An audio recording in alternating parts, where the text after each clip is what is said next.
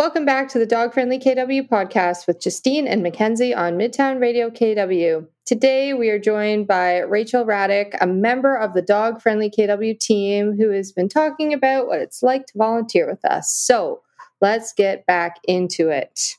Justine, a- ask away. So, we recently implemented new values as an organization. And I'd love for the three of us to really chat about what these values actually look like in practice. So, these four values are inclusive, responsible, change makers, and creative. So, Rachel, why don't you kick us off? What value really resonates with you most deeply, and how have you seen this value in the wild, you know, on our team or in the community? You know, I it's so hard to pick one because I resonate so deeply with all of them. But um, I think that um, being a change maker is something that I strive to do in my personal life and my professional life. So it really resonates with me in all levels, um, especially to like inspire new nursing students, um, Indigenous folks within my community to learn more about healthcare and about post secondary education and just about you know, empowering the dog community as well. So I think that's something that really connects with me on a lot of different levels. And I think one of the most um like examples where I've seen this really come into practice is, you know, advocating for things to change, like the LRT project, seeing where there are gaps and taking initiative to make those changes uh, for the better of our community. Amazing. Thanks, Rachel. Okay, Mackenzie, do you want to go next or you want me to go? I can go. Um, I was also going to say change makers because if it weren't for us pushing for some of the things we're pushing for, then change wouldn't happen. So change is excellent and sometimes needed um, in places, and we're not afraid to kind of push the push the button on certain things and you know stir the pot and uh, that's what's making change happen but with that tied is the responsible side um, so doing it responsibly um, not being overly aggressive um, but having our team members have responsible being responsible dog owners, you know, putting a, a, good foot forward for the dog community in the uh, KW region. I think that's also super important. And of course, yeah, like inclusive inclusivity and creativeness is also like I can't again, yeah, you can't choose just one. They're they kind of all fit really nicely together. Uh, but I would say those two kind of tie nicely into um, making change in in the area. Okay, Justine, go.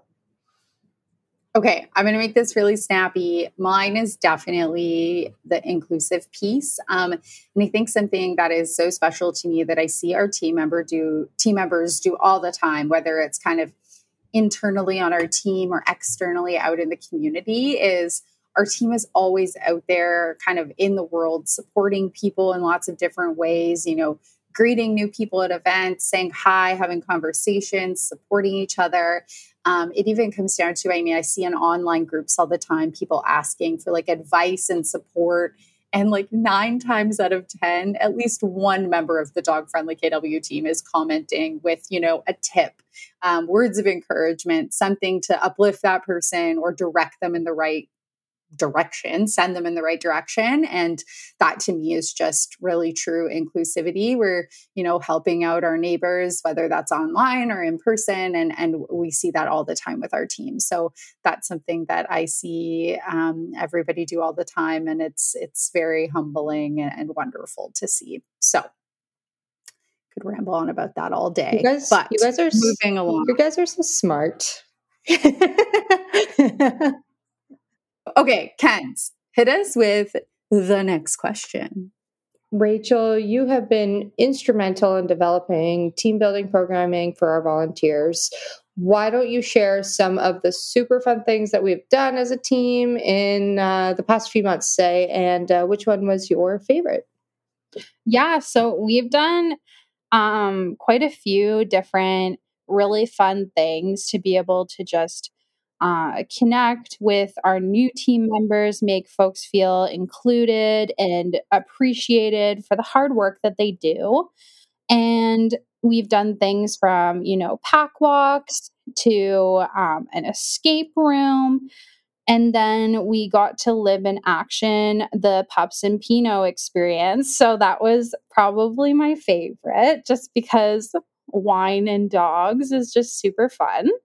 Uh, and it was just really great to get out and have a super fun filled day with all well with a lot of our team and get to know some new people you know hang out with some uh, folks that had been on the team a little bit longer. And it was right around luffy's birthday so he had a great time too.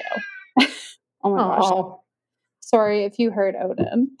That's, i love, I love that your your partner's cat, not your cat. well, I guess our cat. Okay. Uh, yes.